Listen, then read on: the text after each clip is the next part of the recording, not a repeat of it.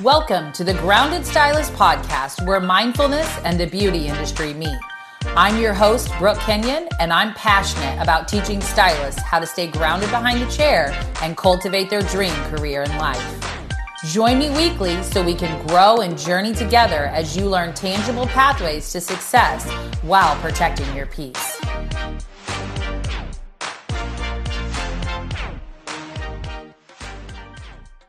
We are here with Rory Sevajian, aka Faded Inc. He is a husband, a father, a Navy vet, and a barber educator extraordinaire. So I am super honored to have Rory here with us today and really just kind of talk about the world of barbering. And also, I've had the honor to know Rory um, in person. And so I've got a few questions that kind of just dig into how he stays so. Uh, so cool under pressure and handles all these different hats that he wears um, in the industry. So, welcome, Rory. Thank you for joining us today. Awesome. Yeah. Thanks for having me. Yeah, super excited to talk today. And the first thing, of course, we all want to know is how did your story begin? Like, I, I, personally have read a little bit about this. We've talked about this face to face, but you know, our listeners always like to kind of hear where did you come from and how did you get into the barbering industry and then ultimately into education? Uh, well, I have a weird story. It was kind of on accident. I never really planned for this to happen.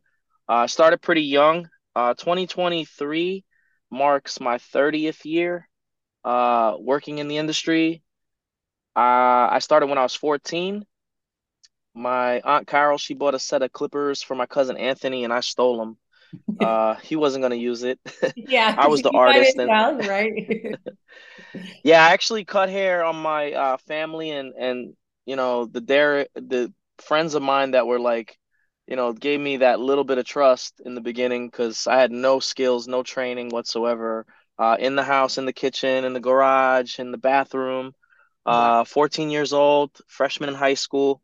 Uh, um, I used to look up to a lot of barbers, like in my neighborhood growing up. There was, uh, you know, where I'm from in New Jersey. I was born in Teaneck, Teaneck, New Jersey, and it's like right outside of Manhattan, right outside of New York City, just across the George Washington Bridge.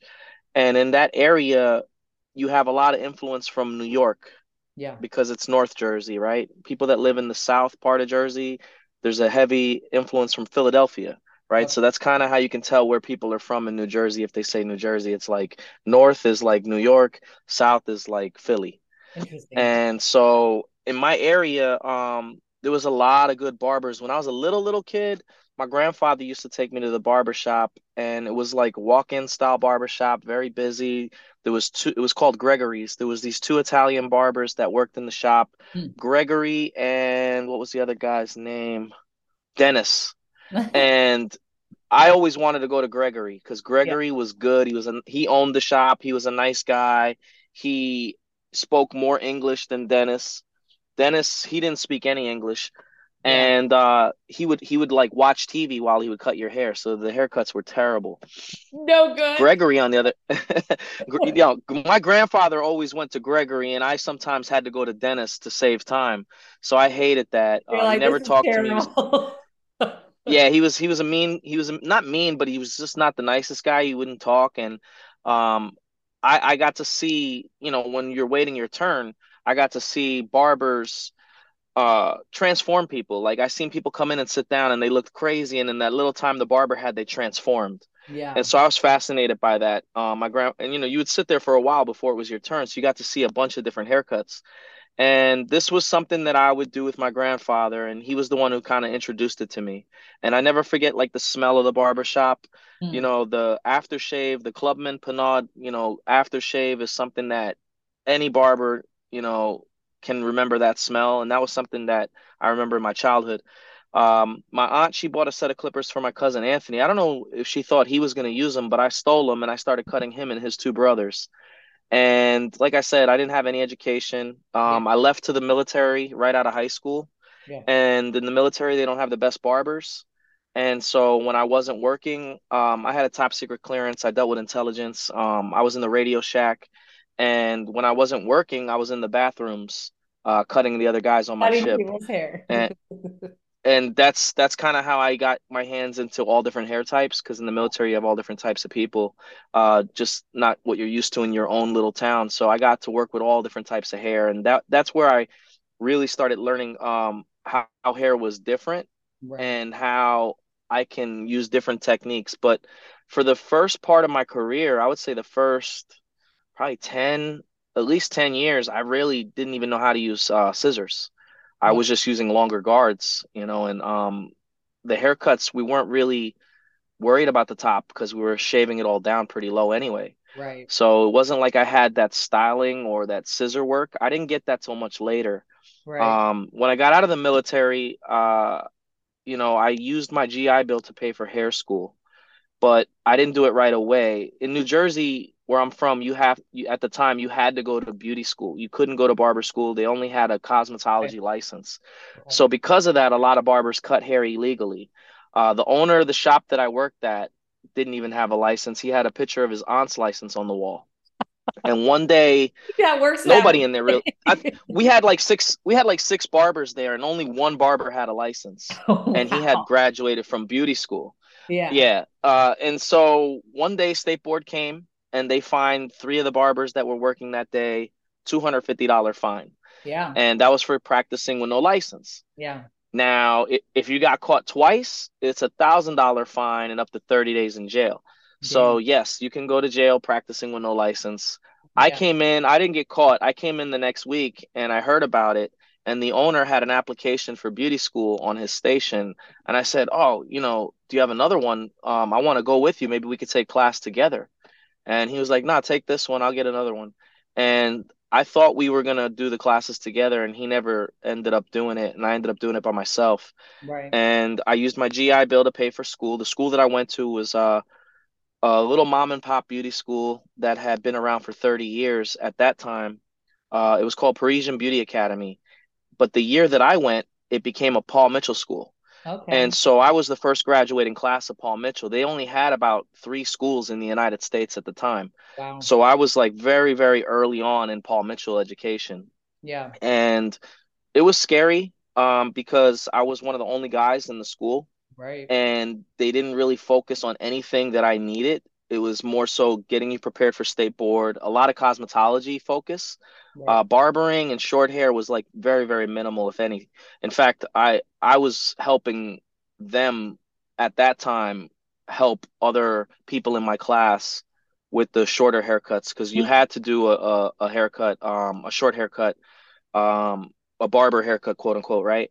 And what was weird about New Jersey is that the state board was outdated. So the first part of the exam, you had to do a 14 step shave with a straight razor for cosmetology.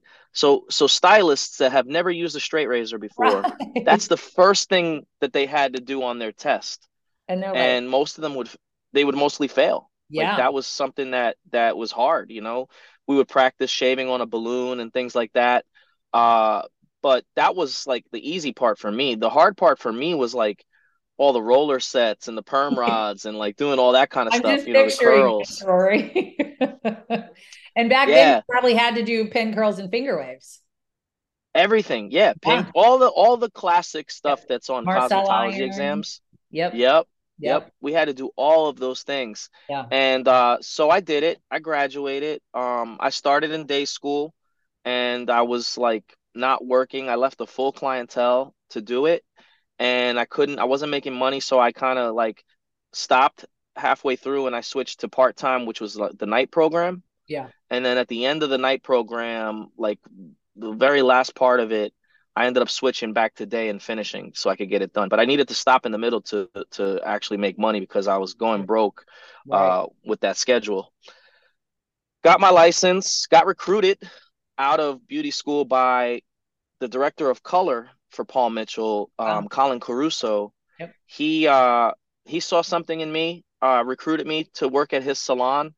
This guy made two million dollars his first year in business with zero advertising wow. in Hoboken, New Jersey. He had this beautiful, uh, he still has it to this day, a beautiful salon called Carew, and it was on the second floor of a building in Hoboken.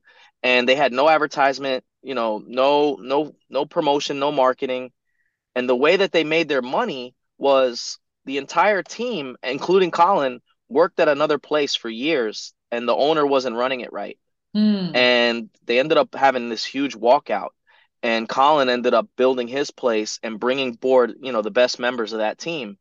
And the reason why they were able to make so much money the first year was they had all those existing clients, they had that solid team, but now they had a better place to do it in and they right. followed all the systems that were taught at Paul Mitchell, all of the things that, you know, you don't think about, you know, as far as like, you know, the first initial experience that the guest has when they walk in and they meet the receptionist and then they go through all the different, you know, uh steps of the process, you know, working with certain artists that are specializing in color and certain artists that are specializing in long hair or cutting. And you know by the time they're done they're they're prescribed the proper you know regimen of take home products that they need to you know you know maintain that look. Right. and they're rebooking their services. And he was just ahead with all of those systems. And I learned a lot from him and those team members at that salon but I only lasted about 2 weeks before I quit because I was I was uh I was young and naive and I, I was used to making money right. and I had clients and I gave up all of that to commute 45 minutes south, look for street parking, feed the meter, try to f- keep running out and making sure that I don't get ticketed right. while I'm not making any money because I'm brand new and I'm assisting. Right. And the first day in the salon, Brooke, they had a girl with hair past her knees that I had to blow dry. And you're like, and oh, I, fucking no. I'm used to short. I'm used to short hair, so this was like the yeah. scariest thing for me, right?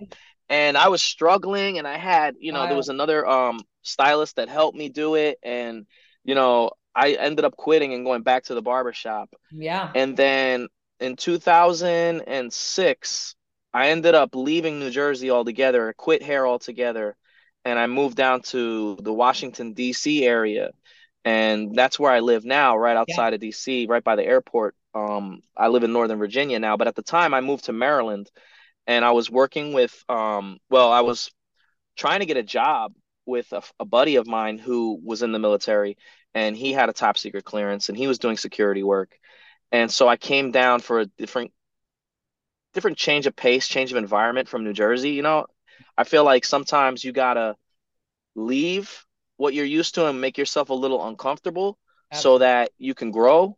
Yeah. And so that you can, you know, not be as distracted. And I think that was one of my big issues was even though I had left to the military, I came back home.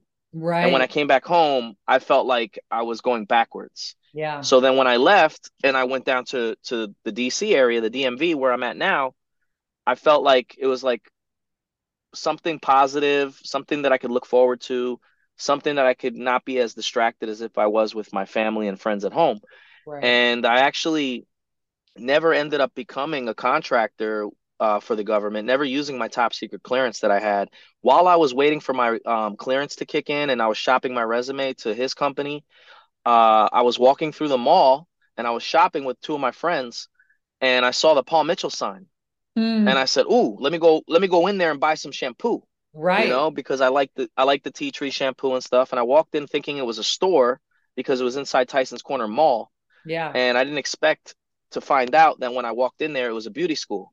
Okay. And right away, they grabbed me and they gave me a tour and they showed me all around the school, thinking that they were going to enroll me as a student. And they're like, "Be a and they had no idea that I had yeah. already graduated from Paul right. Mitchell. And when I when I explained that to them, they were like, "Well, what are you doing now?" Um, I said, well, I'm gonna, you know, unfortunately, I'm not thinking about doing hair anymore. They were like, well, when you were when you were doing hair and you went to school for it, what were you doing? I was like, I was a barber. They're like, we don't have anybody here that can do any of the barbering or teach that. Could you come in and maybe do a class for us? And I had never taught a class before. Yeah. And I went in on a Monday morning and I walked in there and I brought up one of the students out of the crowd and I cut his hair um in front of all of them. There was probably about a hundred people there, and they went crazy and they loved it and they offered me a job to become an educator for Paul Mitchell, but I only had twelve hundred hours from New Jersey. Ah. In Virginia, you need 1500 hours. Oh geez. So they hired me, but I didn't have enough hours to even get my instruct instructor's exam license. Yeah. So I clocked in, I would work all day and then I'd clock back out and work all night. But in those 300 hours that I needed, I didn't get paid. I clocked in as a student and I, I got the 1500 hours. Wow. Then I went and took my test. I passed my written test. I passed my instructor exam. I got my license in Virginia and then I got my instructor license in Virginia. And then with Paul Mitchell, you have to go through all these levels of certification in different, you know, areas like cutting, color, texture. And so I did all of that and I worked at the school for 10 years. And I became a member of the Advanced Academy for Barbering during that time. Yeah. And I was training um, other educators, and they call it a success coach, where you'll go and you'll help people achieve different, uh, you know, levels of right. different areas, right? Yeah. So that was cool. Um, it was really hard working with Paul Mitchell because they were very strict. Yeah. As far as what you could and couldn't do, you know, it was their system and all that system, the cutting system was based off Sassoon, right? Yeah. So I learned a lot about how to work with different, you know, geometries and different, you know, uh, shapes, how to create, you know, different longer hairstyles, you know. Yeah. So I learned how to cut hair with shears. Yeah. And how to break that down, right? And that was something that I was fascinated by. We would host different guest artists at our school. Yeah. So I got to meet a lot of different people. Right. And one of the guys that came was this guy named DJ Muldoon. I don't know if you're familiar with him. I am. Mm-hmm. He he's an amazing hair cutter. Hair yeah. haircutting education is something that he breaks down. Absolutely. And he was the first person in our industry that made haircutting click for me. Like I was kind of lost until okay. he broke it down. You know, he's talking about distribution of weight and yeah. how, you know, it's where you're placing it and where you're removing it and how to, you know, create different effects with elevation and over direction. And so I learned all of that pretty much through my training at Paul Mitchell, but it really sunk in from DJ. DJ was the one who made it click for me. I do and, you know, I did a say it again. I do like his style teaching yeah, he he breaks it down. I mean, you know, I, I got to I got to see him um even as a student before I started working for Paul Mitchell. They have a contest called Beacon, and Beacon is at the time I think it was the the Salon Association or the PBA. I think it's I think it might be the PBA now. Um, but that's an event that they would hold once a year.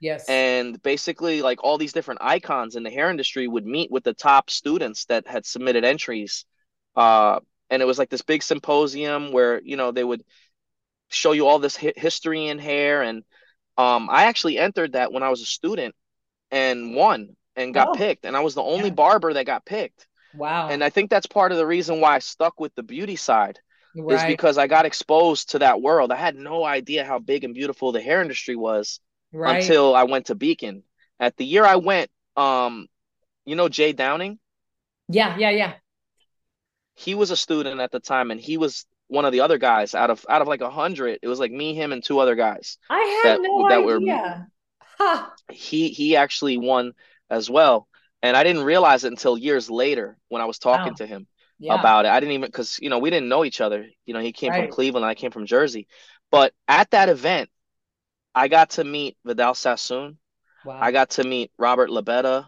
I got to meet Christian, all these crazy Robert Cromeans, all these crazy Vivienne Mackinder, Ruth Roche, all these crazy icons in our hair industry world that, you know, made me believe that it was something that I could do. And then they made me believe how how powerful it was. Like I didn't understand all that at the time, but like witnessing that, like they held it in San Francisco that year. And um that was like a, a changing point in my life. That was like a turning point in my life. That was one of them. Working at the salon was another one. Leaving New Jersey and going to Virginia was another one. Um, which was crazy because not everybody gets those opportunities to have such strong, powerful leaders, right? You know, in right front of them, and and they were there for us. They wanted to connect with us. They wanted to, you know, share their stories, and so that was huge for me. Uh, so because of that, when I was an educator for Paul Mitchell, I would promote that contest yeah. and I would try to get students to win. And we had several students over the years win from our school. But I also loved the fact that with Paul Mitchell, one of their main focuses was giving back and Right. doing, you know, outreach, you know, different different uh charities or nonprofits or, you know, just different things, fundraising for different groups and organizations. So I did that for a long time. I was a leader of that. And because I was organizing that, I would go and take the students who raised money to their big annual events in Vegas. And again, it was an opportunity for me to be on stage and work backstage and meet all these people. Right. And it just opened so many more doors for me over the years, which was awesome. Because again, I'm this kid from New Jersey that had never really seen much other than being in the military for a short amount of time, right? And now I'm not in the military, but I'm still seeing the world by going through with Paul Mitchell at this point, right? To these different places and meeting all these different people. And eh, there's a huge difference. We're the United States, but there's a huge difference of how people are in different parts of the United States Yeah. and the styles that that they that they wear and represent, right? Yeah. The hair is different, right? Like people do different different style, I guess.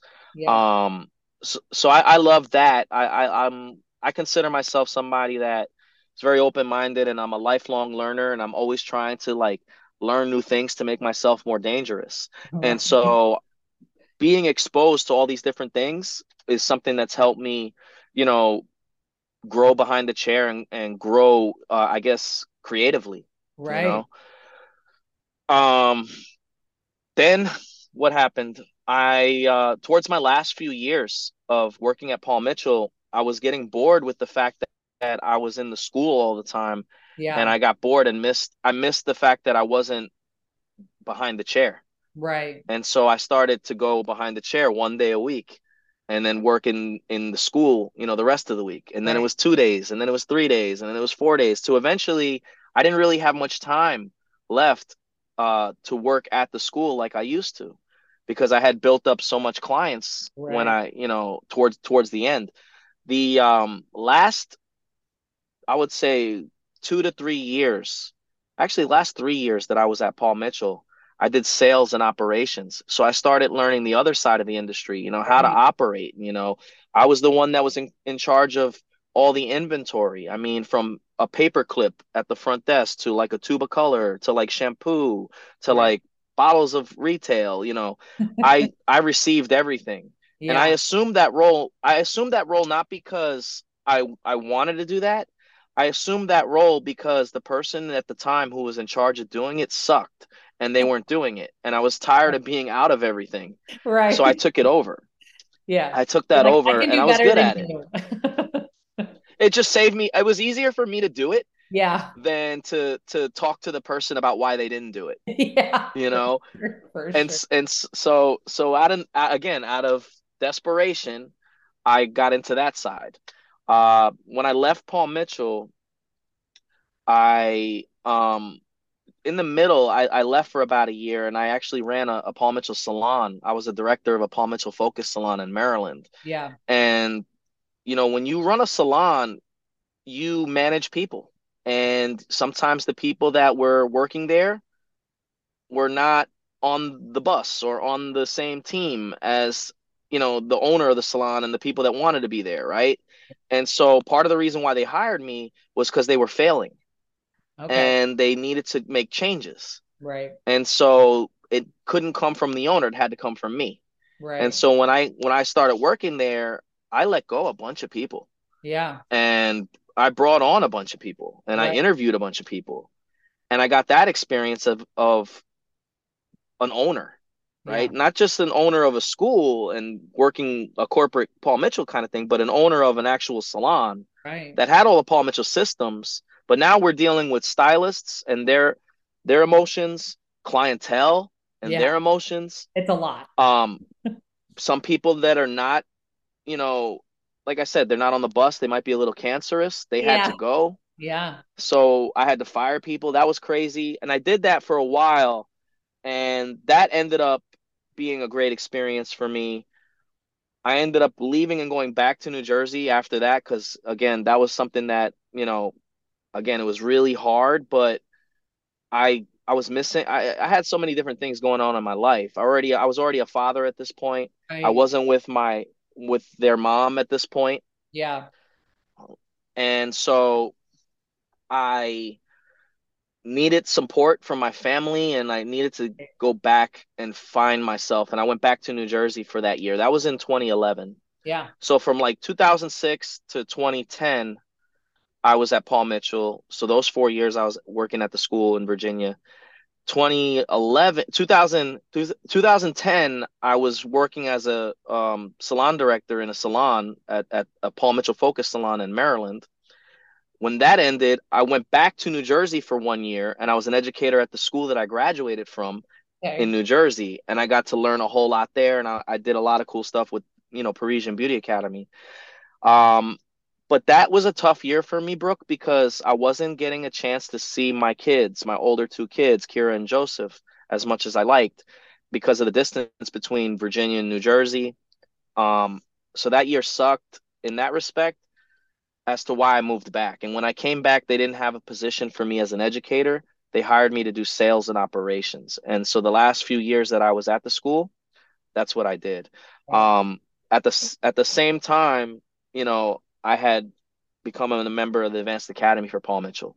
Yeah. At the same time, Hanzo came and did a guest artist class at yeah. our school, and I think it I think it was Roby and Justin Thomas, and that I think Sean Pyson. there was only a few. There was like I, I, think at the time there was like less than five Hanzo educators. Like it was the very beginning of Hanzo. Yeah. And they came in and did a class, and my wife Dina convinced me to buy a pair of shears that day. and I didn't want to buy them because they were expensive.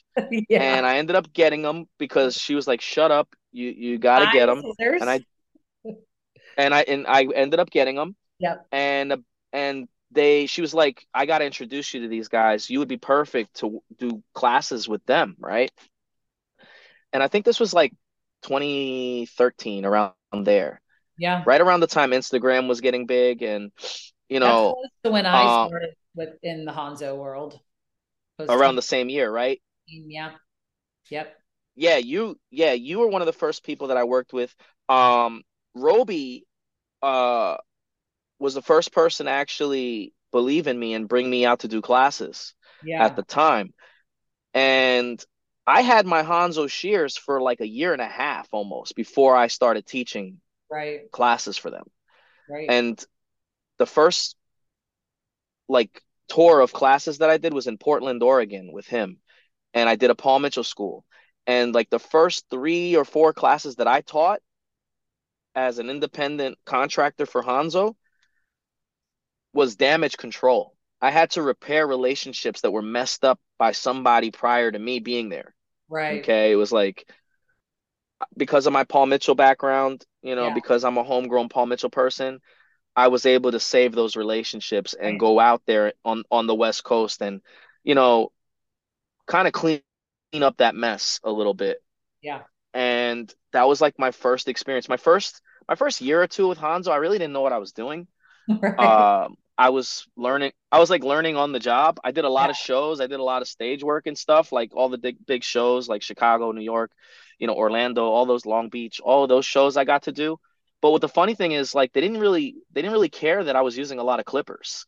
Like I was I was using a lot of clippers in my classes and like in these shows. And they didn't sell. they didn't really. Ca- they didn't sell clippers. They didn't really care about that. Yeah. But then it, then I started to realize like that wasn't that was only because I didn't understand how to use the shears that well. So I wasn't confident in using the shears. And the more that I learned from other educators you know, and other other people, you know, that was working with me, the more my confidence grew with using the shears. To now, eighty percent of what I do is with the shears, right?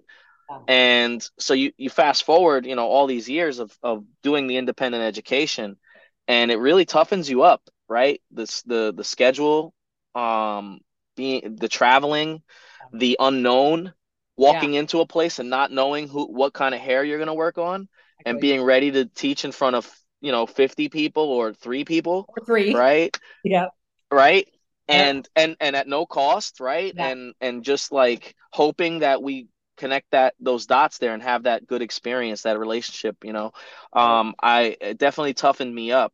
Uh, i've been with hanzo as an educator for what uh almost 10 years now. Yeah.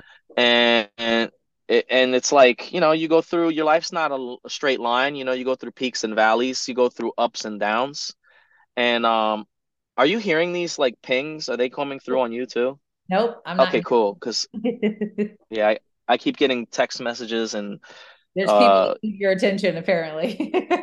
Yeah they're trying um but yeah no so then i came down uh i met my wife in paul mitchell. Like i said yeah. uh she we started out as friends and she tried setting me up on a date with her uh, friend and i was working day school and night school. So by the time i got out it was like 11 o'clock at night. Yeah. And by the time i got to where they were at to hang out her friend was passed out drunk.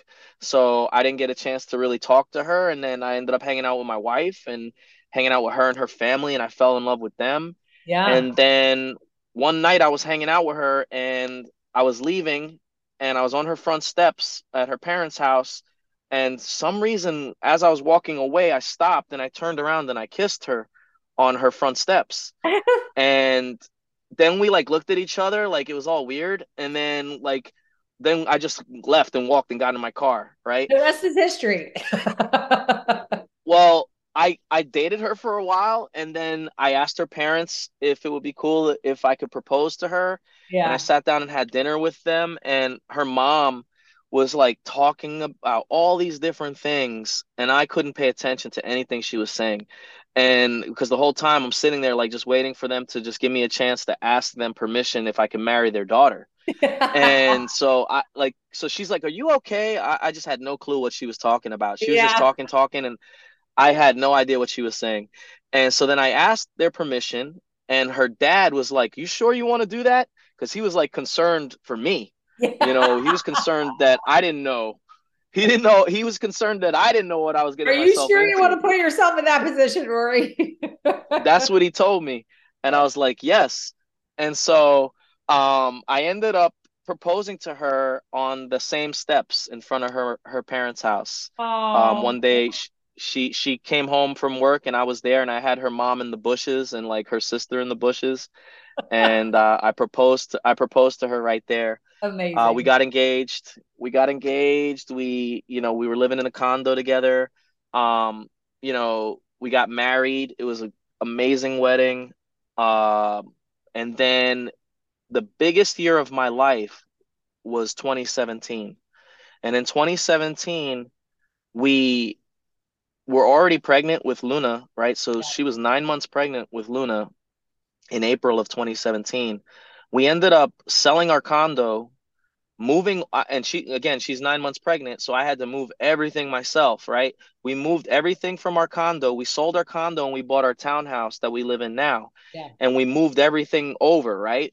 Yeah. We took everything from our business and we we were renting like you ever been to like salon lofts or like those yeah, suite yeah. style places right. we were renting a double suite for three years right yeah and so we moved everything from there to our new location where we're at now which is a commercial space on the second floor a lot bigger it's yeah. private um we ended up moving everything upstairs to that second floor and we built it out uh all the furniture, knocked down a wall, put in a sliding glass door, redid all the flooring.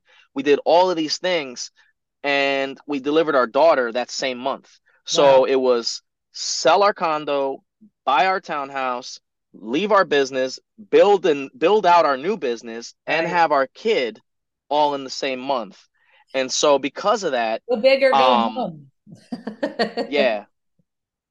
So that was crazy. Um and now we've been here six years and you know uh this year like you know obviously 2019 was a big year for us but right. then covid happened and it kind of kicked our ass a little bit and then now we're going into 2024 and you know again things happen when they're when they're supposed to happen right? I i signed the deal with Wahl uh in september to be an educator for them.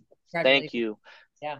Thank you so much. No that was a huge one for me because with Wahl um, I've been using their clippers since day one, since I, you know, I was stolen. a little kid. yeah, my first pair was stolen, and I, am proud of that.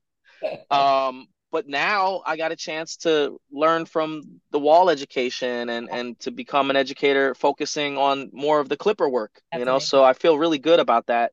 Yeah, it's it's a great great um opportunity for me. I'm excited. I got to meet everybody. I've done already two trainings with them and yeah. we have another one coming up in March. But that's my focus for 2024 is to do more travel education.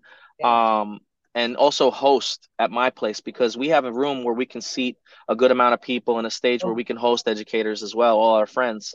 So yeah, you're definitely welcome, Brooke, to come out um, and, and set something up. Yeah. Yeah, it would be awesome. So yeah, we got that. Um, what else? We got a puppy this year. So we have a 10 month old puppy uh, yes. named Betty White. Did you say Betty White? Betty White, yeah, yeah. what what kind of we dog? Ha- she's half Shih Tzu, half Yorkie. I love uh, she's she's a special special puppy. Um, That's how I feel about our puppy. Jamie and I got a puppy, and we're like, yeah, this is probably what our kid would be like.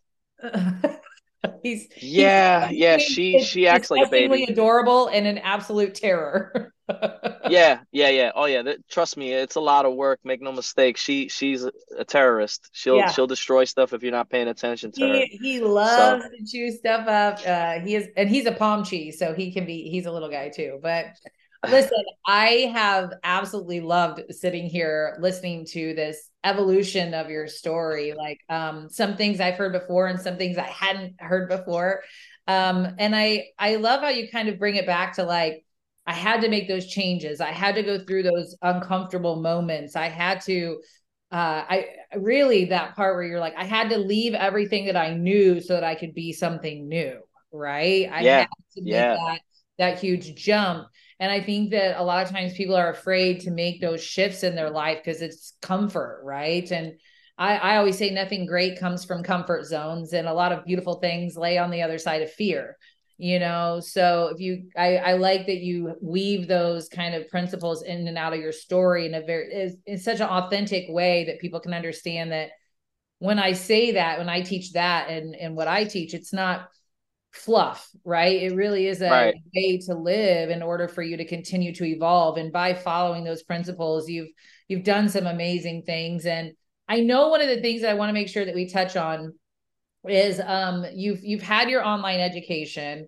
And yes. uh, i mentioned you know before we started here that like uh, you've been ahead of the curve on online education. I've known about your online education for years um, i know it's something that's been a passion project of yours but moving into this world where online education is actually really really transformative now because of what covid did and allowed us to kind of open up that space um, you mentioned kind of revamping that. So if people were wanting to get in touch with your online education, what's the best way for them to do that?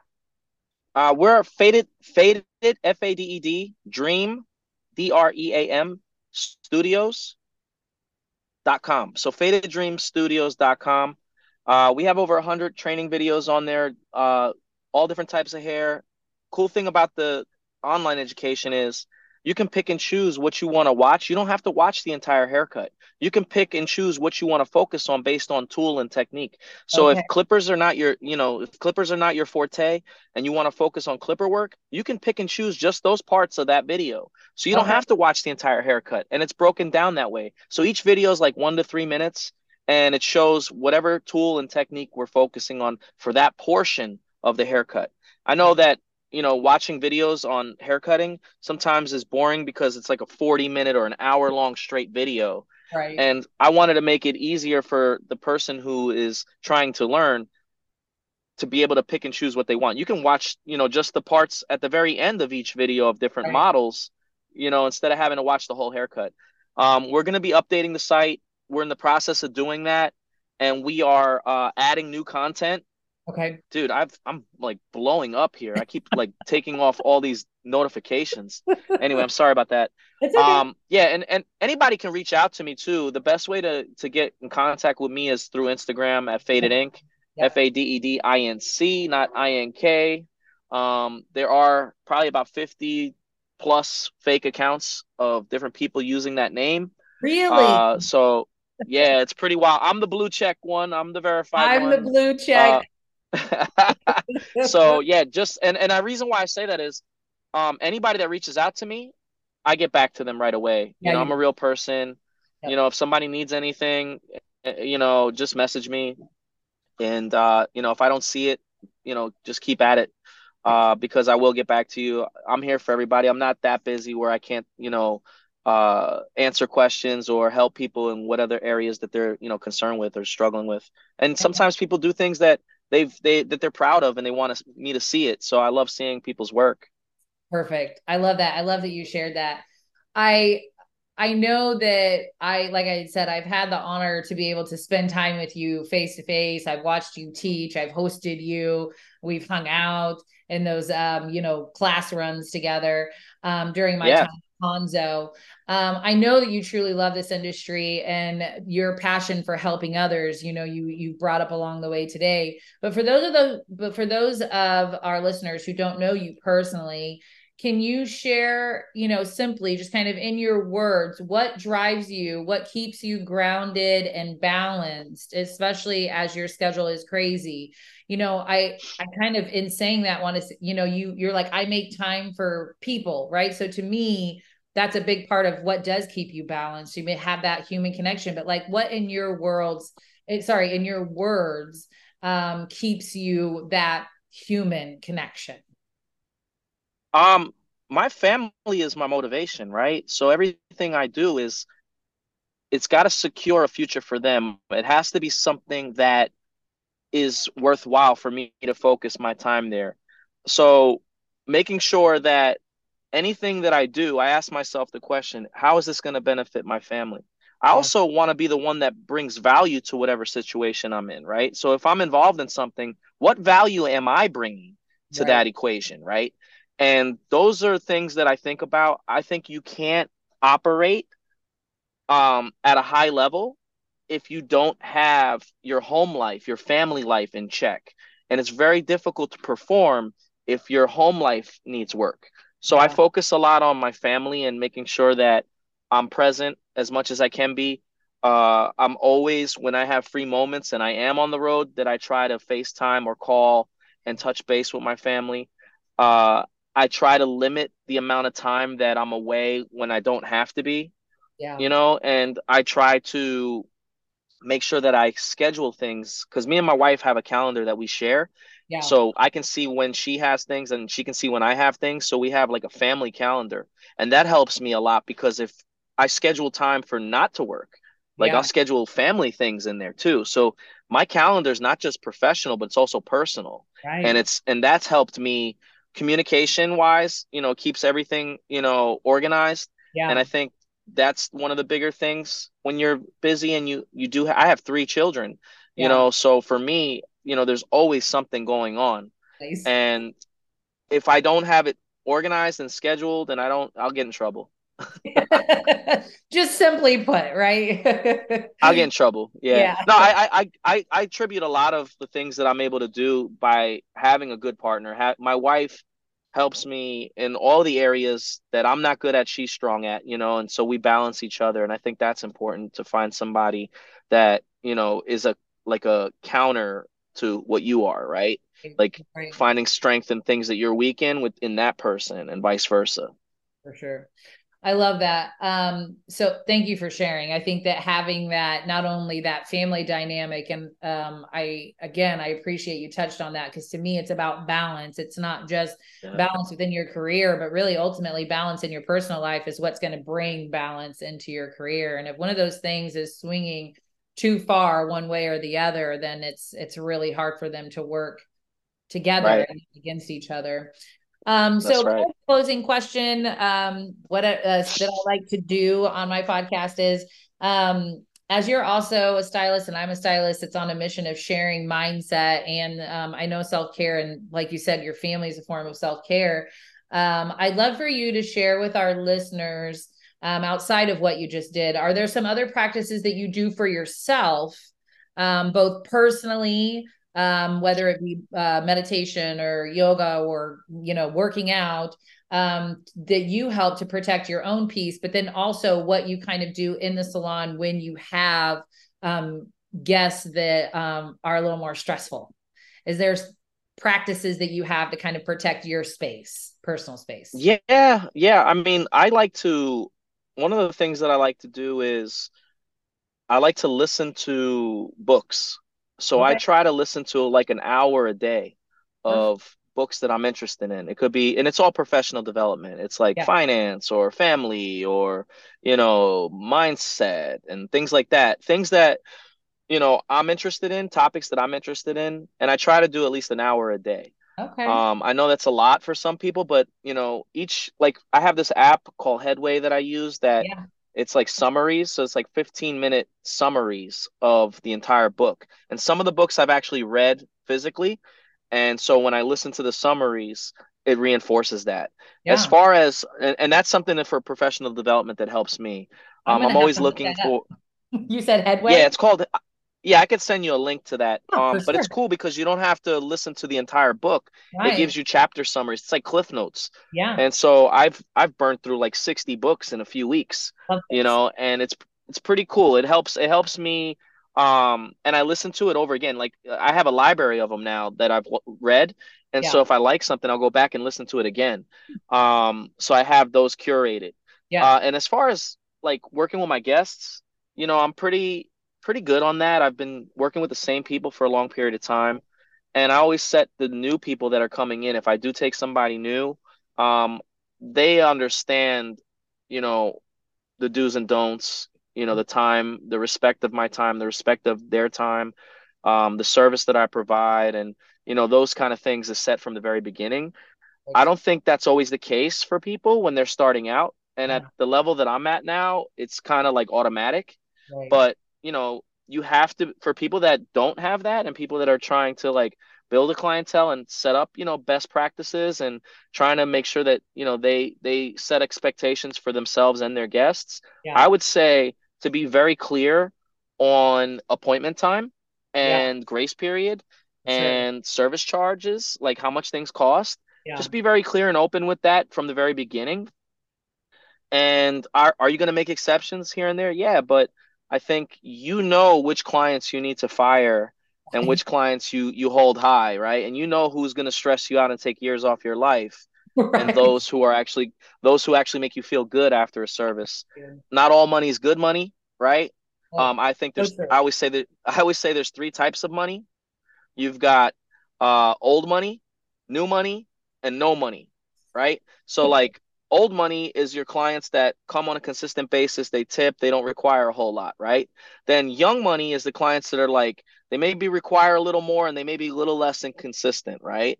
And Yeah. then no money is the clients that you're doing because of the art. You want to create something. You're not really looking for the money, you're looking for being able to have that creative outlet and do more wild things, right? Maybe for photo shoots or for social media.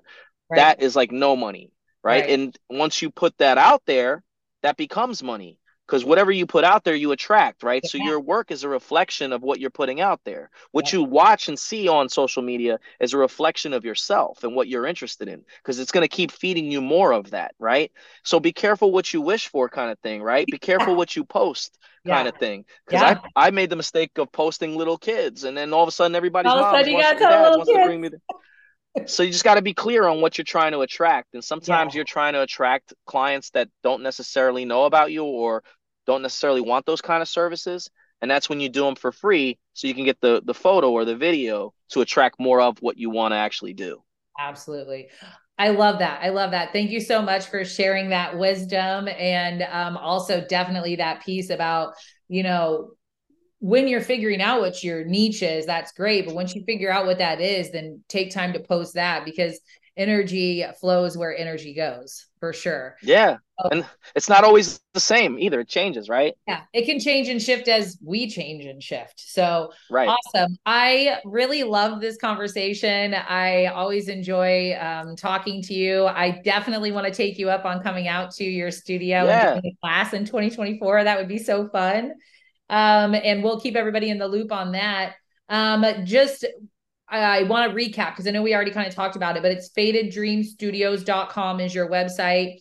Faded Yep. Inc. And that's like Faded Incorporated, I-N-C, not I-N-K. And it's the one with the blue check to make sure that you, Rory. Um, I really appreciate you taking this time to hang out with us today. And um, I can't wait to to see you soon. Take yeah, care. thank you so much, Brooke, and congratulations on the podcast and everything that you're doing. Thank you. Thank you. I appreciate you. All right, we'll talk All right. soon.